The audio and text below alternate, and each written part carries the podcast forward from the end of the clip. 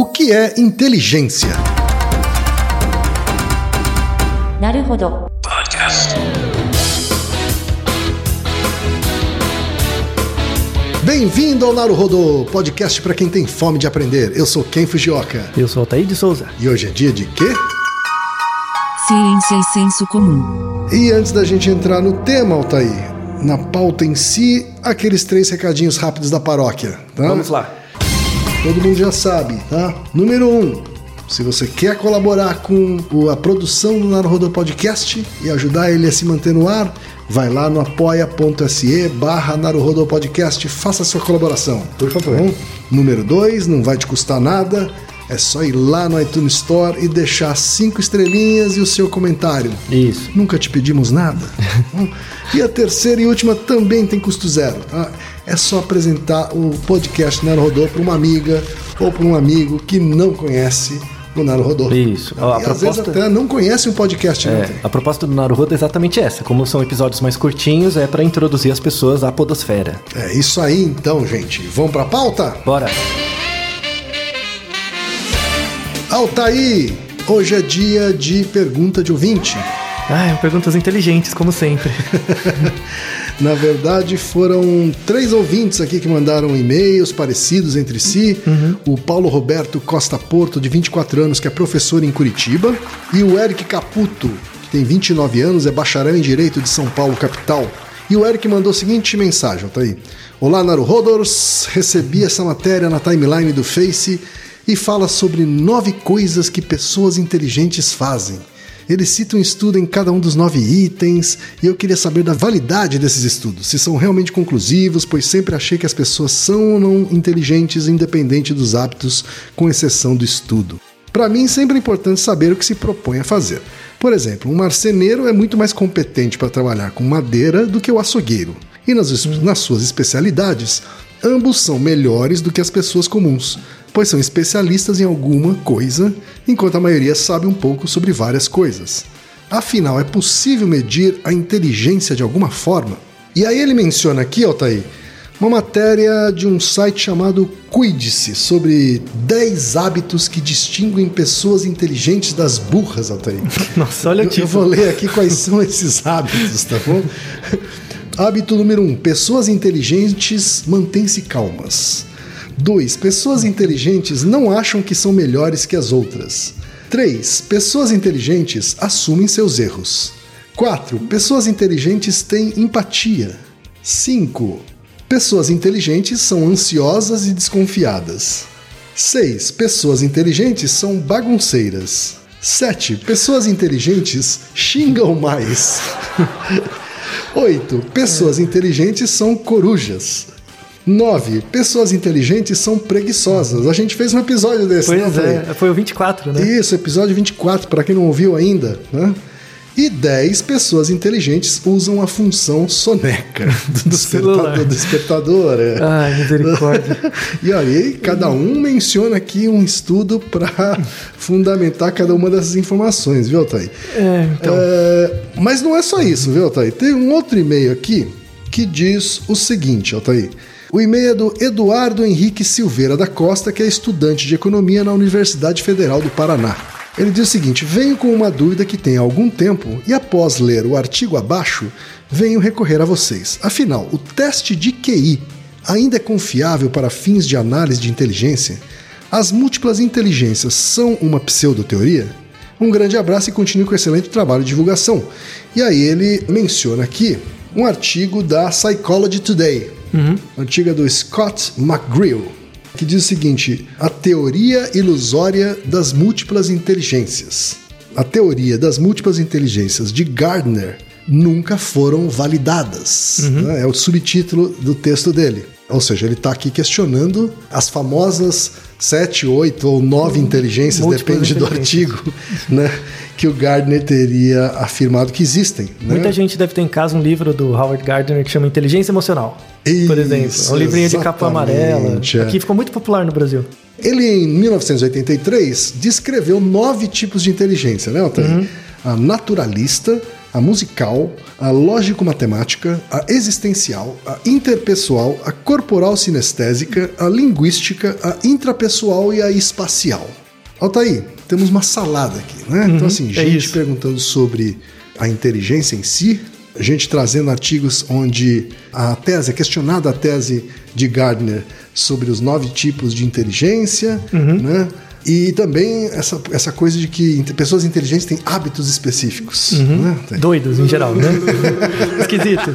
Pois é. É, e- Altair, o que, que dá para afirmar a partir dessa salada aqui? É, né? vamos, vamos botar uma ordem nessa coisa toda.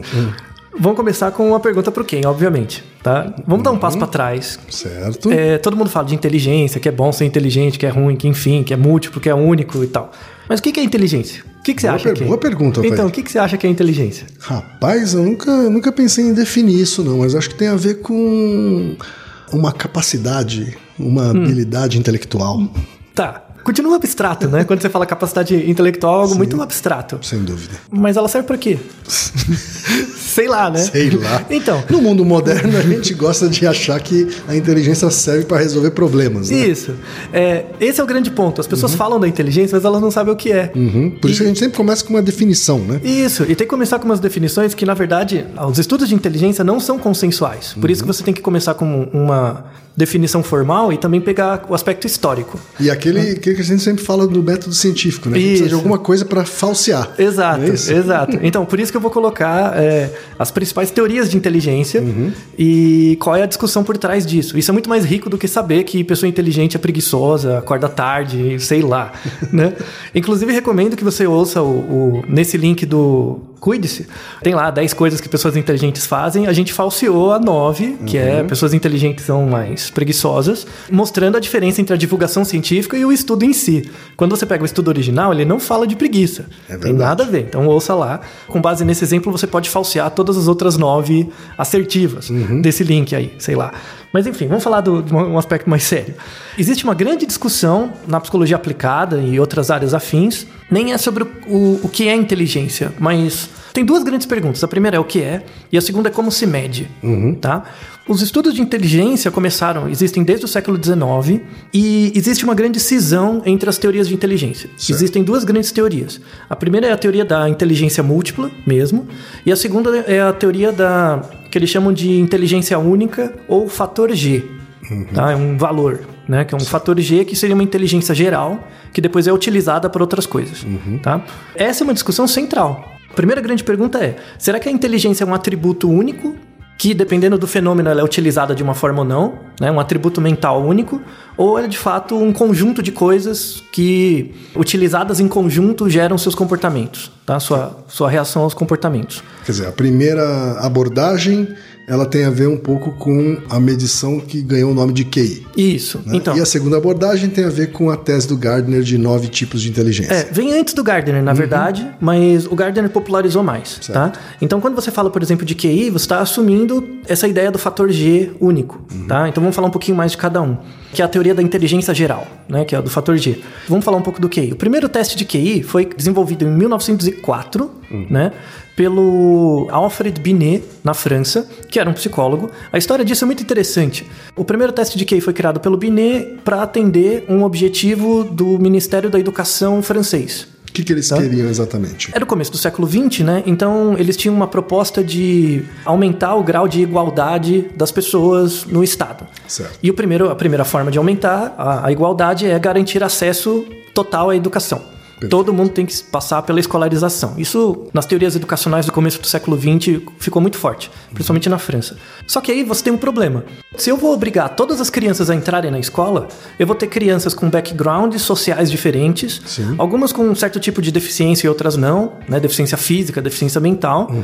Como que eu coloco elas? Eu não posso dividir elas só pela idade. Né? Não, vai, vai gerar um desequilíbrio nas turmas. Então, o governo, né, o Ministério da Educação foi muito sábio nesse momento, ao perceber que a idade não é único, a única coisa que discrimina o desenvolvimento infantil, tem outros aspectos. E aí convidaram o Binet e um grupo de outros pesquisadores, psicólogos, para inventar um teste para aplicar nessas crianças e aí poder agrupar elas em turmas com base em resultados semelhantes de teste. Que tentar chegar numa homogeneidade, assim, das Isso, turmas. para você poder é, educar elas num nível equivalente ao grau de desenvolvimento cognitivo de cada uma. E isso né, independia da idade que a criança tinha. Isso. Em, em geral, as, as crianças com idades parecidas tinham um desenvolvimento parecido, mas. Uhum. Mas tinham, não necessariamente. É, tinham variações. Não eram todas as crianças de 8 anos que eram iguais. Elas eram, em média, iguais. Uhum. Então, às vezes, você tinha crianças de 8, 9, 10, 7 anos juntas. Sim. Né? E isso foi o primeiro teste de QI, que é chamado teste de Binet, que depois ele foi revalidado. A versão inicial tinham 30 questões Uhum. que as crianças iam respondendo, e a partir do momento que ela não conseguia responder uma, você já sabia o nível dela. Então Ah, ela ia tá. respondendo e respondendo corretamente. A partir do momento que ela começasse a errar muito, já saberia até o nível que ela estava. Tá? Então eram 30 questões. Posteriormente ele foi, foi um teste desenvolvido para crianças, depois ele foi validado para adultos, com base na ajuda do Wechsler e do Stanford. Então foi a, a versão atual desse teste é o teste Stanford Binet é de inteligência. E uma coisa importante, como ele foi criado no contexto de aprendizagem escolar, ele é um teste que avalia a habilidade de aprendizagem. Então avalia- ele avalia cinco atributos, por exemplo, atributo verbal, atributo numérico, capacidade de responder problemas, processamento de informação, memória operacional, esse tipo de coisa. Então é um teste voltado para o desenvolvimento escolar. Ele não é voltado para uma inteligência geral, Certo. tá? Nem para uma aplicação específica, assim. é, uma coisa importante dos testes de QI, por exemplo, é você pensar que os testes de QI foram criados para políticas públicas. Eles foi- foram criados para tentar entender não comportamentos, mas padrões populacionais de desenvolvimento, de coisas assim. Os testes de QI não foram criados para explicar variações individuais. Certo. Então, quando você faz um teste de QI, o seu QI dá 100, isso quer dizer que você está na média da população. E quer dizer que você é inteligente ou burro? Não, quer dizer que você está na média da população. É, é isso, sabe? Ponto. Você não pode explicar atributos individuais com base num teste que foi criado para medir parâmetros gerais. Esse é um erro muito comum de julgamento que as pessoas cometem, que é o erro da parte pelo todo. Então, ah, eu me acho burro porque eu não sou, não sou o percentil 95 da população. Mas só 5% das pessoas fazem parte. A probabilidade é que você não faça, sabe? Para. Né? Outra coisa também do teste de QI é que pelo menos esse teste de Binet e Stanford é criado para avaliar atributos que são requeridos no desenvolvimento escolar. Em outros âmbitos, ele, você pode ter desempenho maior ou menor. Outra coisa interessante dos testes de QI, é, mais atual, né? É uma meta-análise. A meta-análise é uma junção de vários estudos separados em que você cria ou desenvolve um- uma evidência mais forte, agrupando os resultados desses múltiplos estudos. Foi feita uma meta-análise em 2011, muito interessante, mostrando assim, eles pegaram estudos que avaliavam o QI das pessoas, né, que o, o outcome, o resultado era o QI, e em alguns estudos as pessoas recebiam dinheiro para participar do estudo. Certo. Então, ah, se você for bem no teste de QI, você ganha 10 dólares. Que não é muito, né? Sim. E tinha estudos que a pessoa não recebia nada, né? A diferença média no valor do QI em populações semelhantes é de 20 pontos. Que é muito, muito. 20 pontos são quase dois desvios padrão. Ou seja, você mesmo consegue ah, desenvolver 20 pontos a mais em média no seu QI só por meio de um estímulo monetário pequeno. Certo. Né? Ou seja, os testes de QI. Porque você de alguma. E o que, que explica isso? É porque você de alguma forma se concentra mais para fazer aquilo, tá mais motivado a fazer Isso. aquilo com direito. É, é, é foco atencional, é motivação. Então, se você caiu da cama, tá meio emburrado, você vai, você vai mal, sabe? Então. É, Vou fazer isso só para tirar da minha frente. Pronto, Isso. sua, sua performance já vai ser diferente. Exato. Então, tem várias críticas em relação ao teste de QI, mas ele é importante. Não pense que o teste- os testes de QI não são importantes, eles são importantes para políticas públicas. Certo. Né? Para você tentar entender como, por exemplo, eu mudo o sistema educacional, eu coloco uma nova disciplina, ou eu mudo um jeito de ensinar. Eu vou avaliar não cada indivíduo, mas sim a média da população dos alunos. Então, testes de QI ajudam bastante nisso. Para ver o quanto aquilo teve um efeito prático no coletivo. Isso, no desenvolvimento médio dos indivíduos. Agora, mais para frente, Altair, esse tipo de teste de QI foi utilizado de forma individual. Isso, então. Né? Então, aí tem uma outra teoria junto, né? Tem um outro cara. Junto do Binet, um pouquinho antes do Binet, né? Ele foi orientado por um, um outro pesquisador, claro, que é um cara muito famoso para quem é, estuda estatística, que é o Charles Spearman, que é o mesmo criador da correlação de Spearman, tá? Que era psicólogo. Tá? A estatística tinha vários psicólogos legais, né? E o Spearman, é- a vida dele foi interessantíssima. Ele criou a análise fatorial, que é uma análise aqui no Brasil, como a publicidade em geral é meio picareta, as pessoas não usam, mas em outros lugares isso- utilizam-se muita análise fatorial para medir fatores de percepção de marca, coisas assim. Foi criado pelo Spearman. É, ele criou a correlação de Spearman e ele foi um- a primeira pessoa que descreveu a ideia de inteligência de fator G. Ele foi o primeiro que descreveu a teoria que existe uma inteligência geral, que ela pode ser medida por um score chamado G, e desenvolveu a primeira teoria de como medir. E aí o Binet foi o primeiro que colocou isso em prática e criou o teste. Né? Então o, o Charles Spearman tem que ser considerado também. Tá? A teoria da inteligência geral né, do Charles Spearman, depois nos anos eh, 60, 70 mais ou menos, foi testada, né? Foi, não foi refutada, mas foi testada por um, um outro pesquisador que é o Arthur Jansen, né? Que testava o G, colocou. Será que o G funciona em qualquer contexto? Qual é o papel, por exemplo, da genética? Qual é o papel da renda na variação do G e tal? Fez vários estudos nessa área e contribuiu muito para a teoria da inteligência geral, né?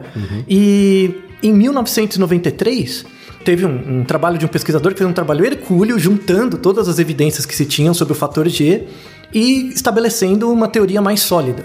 Por quê? Nos anos 80, então imagina, né? Então a- a- o Charles Spearman e o Binet vieram do começo do século 20. Certo. Então a teoria do fator G está vindo bem. Chegou em, em- em torno de 1970, 80, começou a surgir a ideia das múltiplas inteligências, né? Por que, que surge a teoria da- das múltiplas inteligências se estava indo bem a tese de que dá para ter uma medição única? por causa de uma crítica em geral da área social, Uhum. que é uma crítica ao mau uso do teste, né? Dizendo, ah, meu QI é 90, quer dizer que eu sou burro. Então a pessoa usava o número para definir o que ela era, colocava um rótulo, né? Que- falar, só que eu não sou, só que eu sou muito bom nisso daqui. Isso, então, vem muito da psicologia escolar. Então, a, a ideia da psicologia escolar é tentar explicar as variações individuais. Então, falando, não, você não pode usar o teste de QI para descrever variações individuais. Você, pode, você tem que usar para uma política pública, alguma coisa geral. Só que os educadores, as, as crianças, as pessoas, os pais usavam isso. Então, o pai pedia, ah, faz o teste de QI no meu filho, deixa eu ver se ele é inteligente ou é Escolas burro." começaram a aplicar isso, Exato. né? Para discriminar, né? Alunos, Alunos. isso, isso. Então, é que tá totalmente errado. E aí criou-se um, um- um movimento social, né? Criou uma reação contra isso, que é óbvio, é muito bom. E nos anos 80, principalmente, começou a surgir essa coisa. Não, é, o teste de QI ele avalia uma inteligência geral, que é uma coisa muito espe- inespecífica. Você tem outras inteligências. Aí surgiu a ideia da inteligência emocional, musical, enfim, blá blá blá, que vem com a teoria do Gardner e uns outros caras. Começou nos anos 80. O problema é, a teoria é boa, ela nasceu na psicologia barra psicologia escolar barra pedagogia, só que ela tem uma crítica muito séria. Por quê? Você tem lá esses nove tipos de inteligência, múltipla inteligência que o Ken comentou. Os nomes são bonitos, eles fazem sentido, só Fazem, que... né? Quer dizer, Fazem. Então, inteligência Antes de musical... entrar na crítica, assim, é, faz sentido pensar que um, um indivíduo ele tem diferentes tipos de habilidades e capacidades dentro dele. Faz, então. Só que a teoria por trás da múltipla inteligência é que as- essas nove, por, por exemplo, ou oito, depende da, da época que você lê o livro, porque varia conforme a edição, né? O Gardner muda a cabeça dele. É, dependendo do número de inteligências, elas são in- independentes uma da outra. Certo. Então é como se ele, ele trabalha com uma, uma coisa que é altamente discutível em psicologia, que é chamado módulo mental. Então existem, na verdade, não existe um módulo mental da inteligência, existem vários, né? Então existe um módulo da inteligência matemática, o módulo da inteligência musical, Interpessoal, isso. musical. Só que esse módulo que tem um cara, um filósofo por trás, chama Fodor, que falou disso, mas eu não vou entrar muito nesse aspecto. Esse módulo é algo que não tem uma base neural necessariamente, muitas vezes. Então, por exemplo, hoje você já tem uns caras que citam o Gardner, que vão mais pra frente, que falam, por exemplo, de inteligência sexual, de inteligência social, de inteligência. Tipo, fica muito abstrato, não faz nenhum sentido. Entendeu? Então, a, a grande crítica às múltiplas inteligências, vou falar o que se tem como consenso em psicologia. A teoria do Gardner não tem nenhum suporte científico. Certo. Nenhum. O que, que seria um suporte científico? Você falsear. Então, por exemplo, será que existe inteligência musical? Né? Qual que seria a melhor forma de tentar falsear ou não isso? Criar um teste de inteligência musical, né? testar as pessoas e ver o que acontece. Se você consegue discriminar, o, o quanto que isso se correlaciona com o teste de QI, né, de inteligência geral, ou não, enfim, né? Ou, por exemplo, se você supõe que existe modularidade da mente, você espera que testes de inteligência musical não se correlacione com testes de inteligência de outro tipo, de inteligência social, por exemplo. Certo. A correlação entre eles vai ser baixa. Tem gente tentando fazer isso, mas os estudos ainda são muito contraditórios, sabe?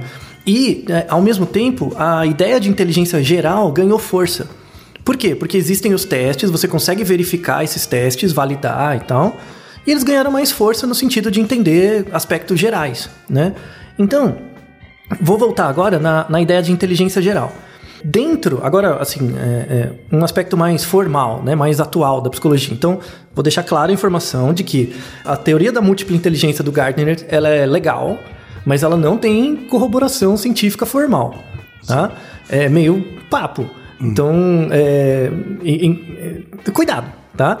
O que faz mais sentido é falar que existe uma inteligência geral que é decomposta em comportamentos. Entendeu? Então, por exemplo, como que eu sei que você é inteligente? Eu sei que você é inteligente não porque você. Eu não tô lendo a sua cabeça. Eu sei que você é inteligente porque você se comporta de forma adequada. Eu sei que você é inteligente por meio do seu comportamento. Então, se eu avaliar o seu comportamento em diferentes níveis, esses comportamentos vão ser uma junção do que seria a sua inteligência, que é um construto. Essa é a ideia de construto. Tá? Vou dar um exemplo exatamente de publicidade, pra, que é exatamente igual à ideia da inteligência. Sabe eh, que se faz muito em comunicação, publicidade, que é avaliação de satisfação. Né? Você sabe que avaliação de satisfação não serve pra nada, né? Sim. Por que, que não serve pra nada? Imagine o seguinte: é, eu vou te dar um sabão em pó pra você avaliar. Aí você lava a sua roupa em casa, depois eu me falo, eu pergunto pra você: o quanto você avalia que o sabão em pó for bom? Quanto, o quão satisfeito você ficou com o sabão em pó de 0 a 10? Aí você dá 8. Aí depois eu te dou um carro. Vai lá, anda com o carro, usa o carro. Depois de uma semana eu te pergunto: quão satisfeito você está com o carro? 8. Tá? Ou seja, você dá o mesmo valor para coisas que são medidas por atributos diferentes. Ou seja, quando você mede a satisfação com um produto, satisfação não quer dizer nada. Sim. Né? Então, quando eu avalio você usando apenas um teste de QI geral, isso também não quer dizer nada, porque às vezes você vai melhor numa certa competência e não vai em outra. Sim. Como que seria um estudo decente de satisfação? Ao invés de eu perguntar pra você o quão satisfeito você tá, que isso não quer dizer nada, eu pergunto pra você os comportamentos. O que, que seria o comportamento de lavar roupa? Por exemplo, ver se o, o produto ficou branco, se a roupa ficou branca, ver o quanto de espuma faz, ver o quanto rende. Isso são comportamentos observáveis. E isso são relacionados com essa variável latente, esse construto, que é a satisfação com o sabão em pó. Quando eu vou avaliar o carro, eu não vou avaliar o quão branco é o carro, mas sim vou avaliar o quanto ele anda, o rendimento. São outros atributos. São outros atributos, só que o nome que você dá é o mesmo. Entendeu? Então, quando você fala de inteligência geral, na verdade ela mascara vários tipos, níveis de comportamento. E aí, a inteligência geral, né, que é um construto, ela é dividida em vários subtestes. Que são subtestes de inteligência. Então, a, a teoria da inteligência geral, ela tem aspectos, ela tem que elas são chamados de fatores de inteligência. Né? O grande fator é o fator G, mas tem subfatores. Sim. Então, a inteligência geral ela é dividida em inteligência fluida, que eu já vou explicar, inteligência cristalizada, também vou explicar, percepção auditiva, né, com- Que não precisa que explicar. não né, faz sentido, rapidez de processamento, né, de responder, habilidade de recuperar informações. Vou dar um exemplo de um teste disso. Eu te falo três números, aí depois eu toco uma música e te pergunto que números eram, sabe? Ou, ou você tem que, eu falo três números, você tem que repetir eles ao contrário. Certo. Sabe? Fala 1, 2, 3, tem que responder 3, 2, 1. Isso é um, um tipo de teste. E teste de percepção visual, você achar padrões, coisas assim. Isso são comportamentos. Né? É igual quando você lava a roupa, isso são comportamentos. Se eu juntar esses subtestes, eu consigo criar uma variável latente que é a inteligência geral. E isso não tem a ver com a teoria da múltipla inteligência. Porque a múltipla inteligência, você ter inteligência musical, não é um comportamento. Que tipo de instrumento você toca? Como que você toca? Você teve educação musical? Você, sei lá, tem senso de ritmo? O- Como que você faz um teste para avaliar habilidade musical, não inteligência musical? Então, vamos fazer um pequeno teste de ritmo, tá? O Reginaldo aqui vai colocar um, um sonzinho que tem uma certa frequência. Conforme esse, esse bip vai tocar, bata com seu dedo na mesa, onde quer que você esteja ouvindo, e veja se você consegue seguir o ritmo, tá? Esse é um Ver tipo... se você consegue sincronizar, né? Com a Sincronizar. batida que a gente está colocando. Isso.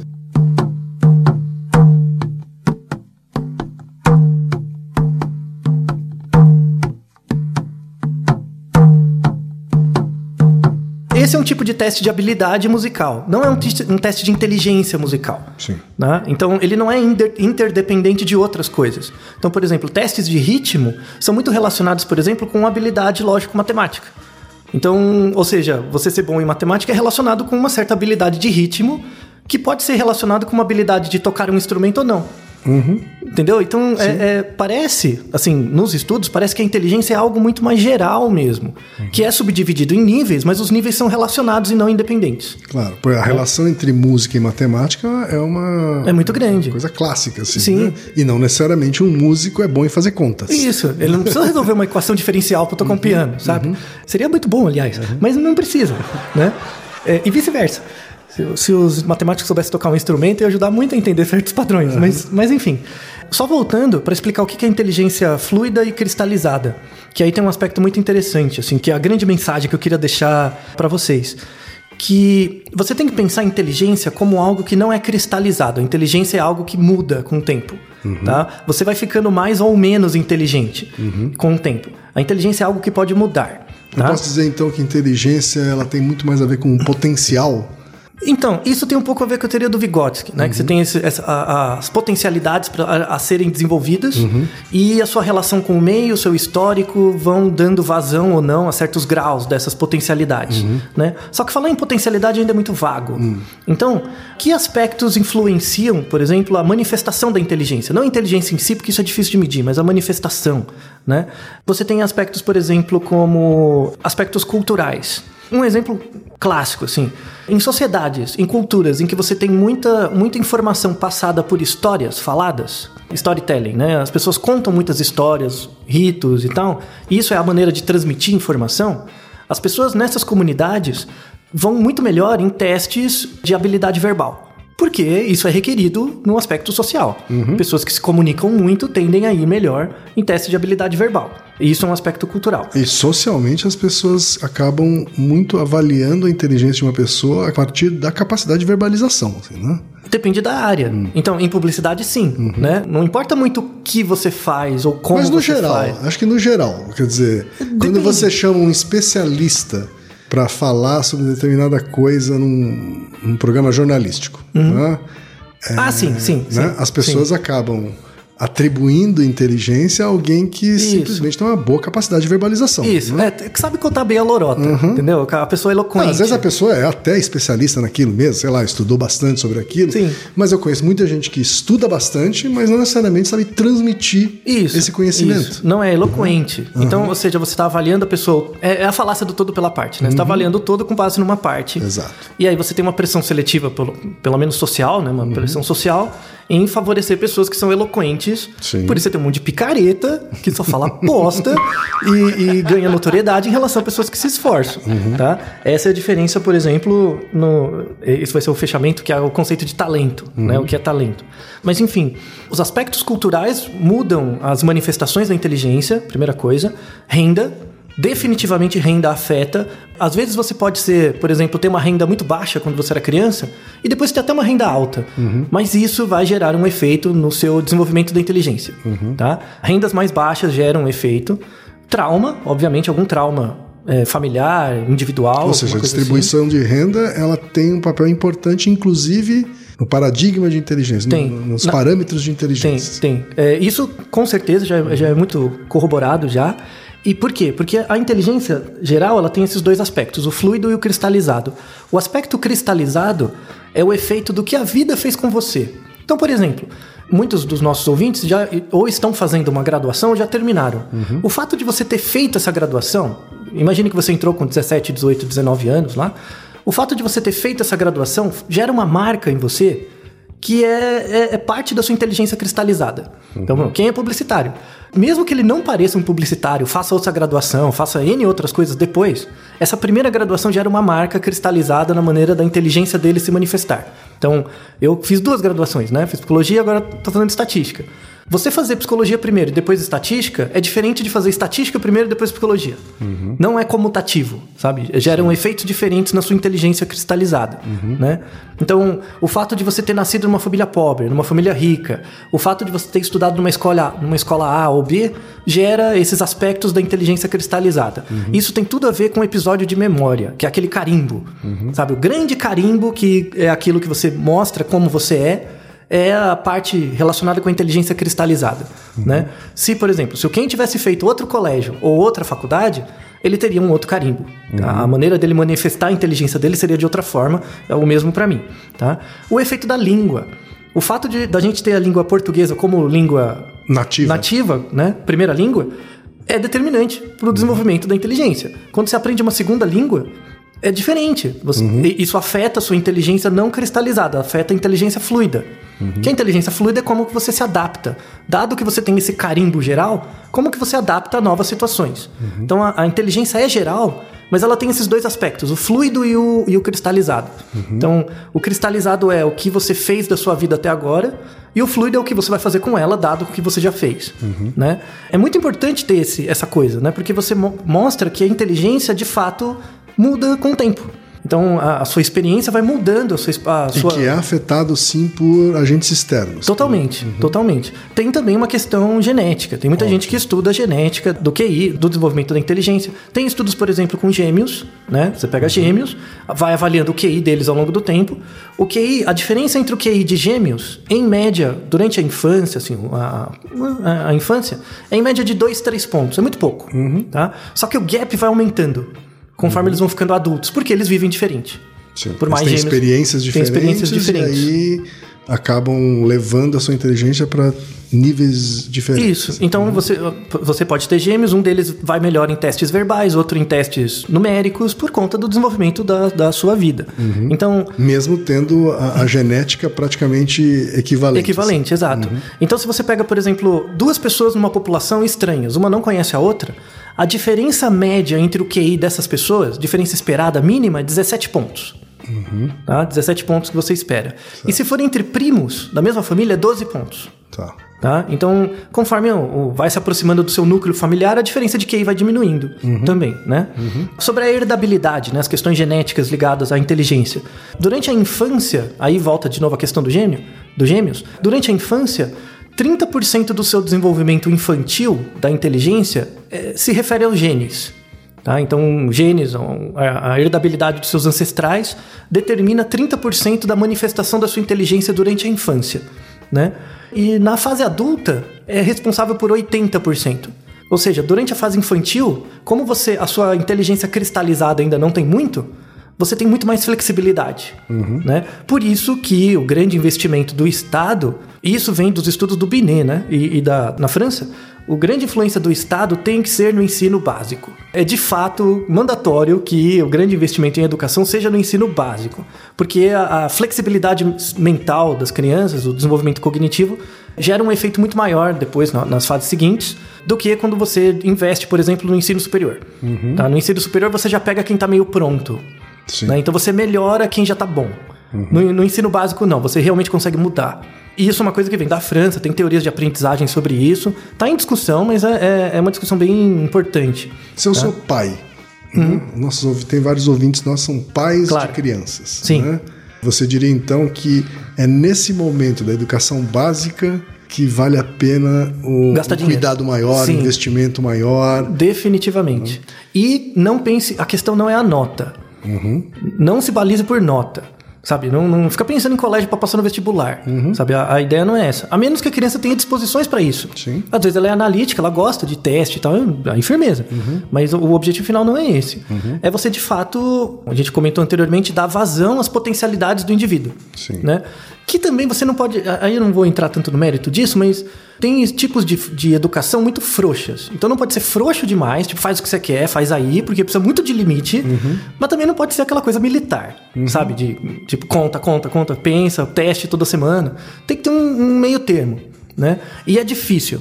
Tipo, não vou dar receita de bolo, porque não dá. Mas é onde vai fazer grande diferença, assim. É, é onde vai fazer a maior parte da diferença. num mundo onde depois de que passa a infância, ele vai ter acesso à informação de maneira muito fácil. assim, né? Hoje você tem acesso ao conhecimento de uma maneira que não havia no passado. assim, né? Então, a- a- fi- Muita gente vai, não necessariamente vai buscar isso numa faculdade. Exato, exato. Então, esse é o ponto. Aqui no Brasil, as pessoas, muitas pessoas fazem faculdade. Não precisa. A política pública também caminhou nesse sentido, né? De aumentar o acesso a- ao ensino superior, né? até como uma forma de garantir o status que o mercado de trabalho né, exige. Que é totalmente ilusório. É totalmente ilusório. Os cursos técnicos, por exemplo, podem formar você muito bem para desenvolver suas potencialidades caso você queira trabalhar numa profissão mais específica. Você não precisa fazer faculdade de engenharia para fazer um trabalho específico, por exemplo. A maior parte dos engenheiros vai trabalhar em banco. Por que, que o cara, o engenheiro, vai trabalhar em banco? Porque ele sabe fazer conta. Não é porque ele é engenheiro. Isso é um problema sério. É um mau uso do dinheiro estatal, eu acho. Tá? Outra coisa importante: muita gente fala, por exemplo, de tablet e jogo. Né? Então, ah, usar tablet aumenta a inteligência das crianças. Ah, nossa, as crianças hoje são tão inteligentes. Olha o que ela faz você tá velho, sabe? Quando você fala isso, nossa, as crianças de hoje são mais inteligentes. Não, você tá velho. As crianças de hoje não são mais inteligentes do que há 20 anos atrás. Não são. Desculpa. Só porque ela sabe mexer no tablet e você não sabe, é porque, de fato, a inteligência cristalizada dela é menor e ela precisa resolver o tablet. Dá pra ela uma fita cassete pra ver o que, que ela faz. Ela vai ser tão desadaptada quanto você é com o celular, sabe? Então, não. As crianças não são mais inteligentes. Pare com essa bobagem de achar que a gente tá numa geração de gênios, porque onde tem uma geração de gênios quer dizer que ninguém é. Então, para, tá? Já se sabe, inclusive eu colaboro muito com um colega meu em Goiás, Rafael, né, o Rafael Cardoso, que a gente está desenvolvendo um trabalho com crianças e, e a relação delas com jogos de tablet, pequenininhas, né, crianças pequenas, e a gente viu, e não só por isso, e outros trabalhos, que os tablets e joguinhos de computador reforçam certas habilidades, mas não a inteligência geral. Então a criança melhora pequenas habilidades, mas não a inteligência geral. Então, um exemplo de um experimento que a gente faz, a gente pega um experimento físico, que a criança tem que colocar uma bolinha num, num- num tubinho e ver onde a bolinha vai parar, né? Físico, Sim. tá? E depois ela tem que fazer o mesmo joguinho no tablet. E aí a gente vê que as crianças aprendem a fazer no tablet, mas elas não transmitem para o real.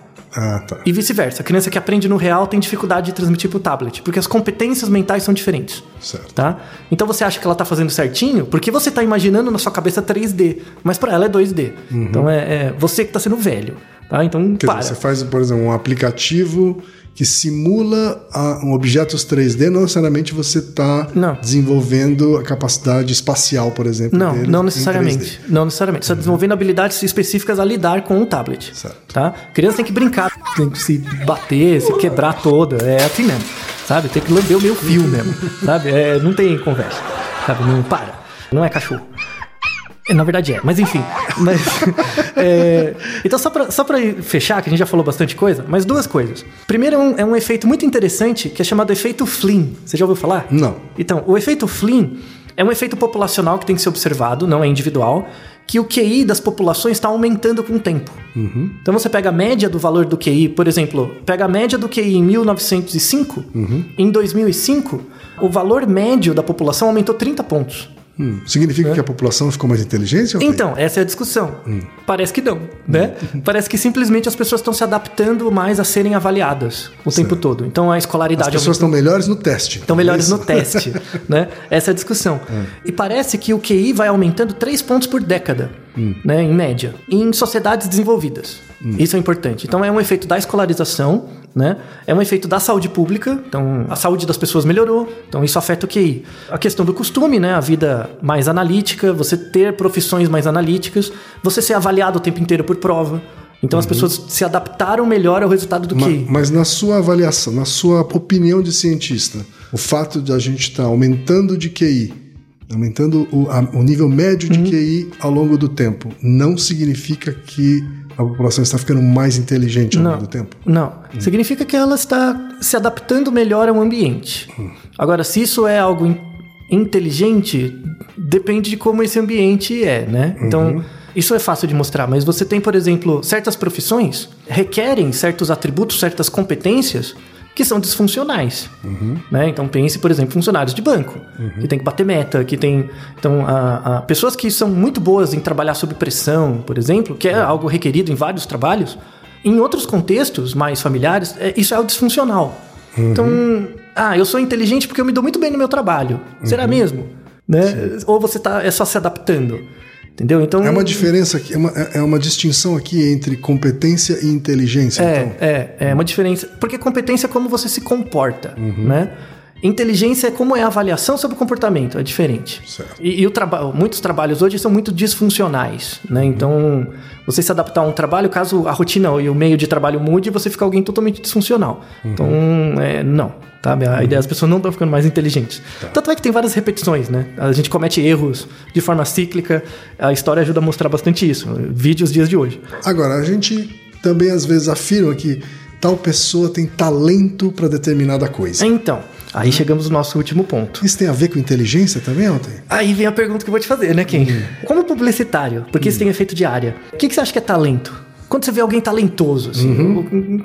o, o- que, que faz você pensar que alguém é talentoso? Alguém parece ter uma capacidade inata, assim. Uhum, Parece que é algo que veio dela, né? Isso. Que é algo dela, assim, orgânico, físico, tá.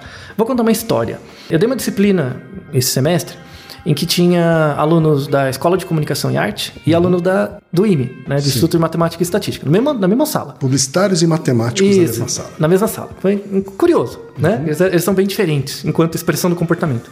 A gente começou a conversar, enfim, aí eu comecei a fazer umas perguntas pra eles. Eu perguntava assim: quantos de vocês acham que talento é algo inato? Uma galera levantou a mão e majoritariamente pessoas da ECA.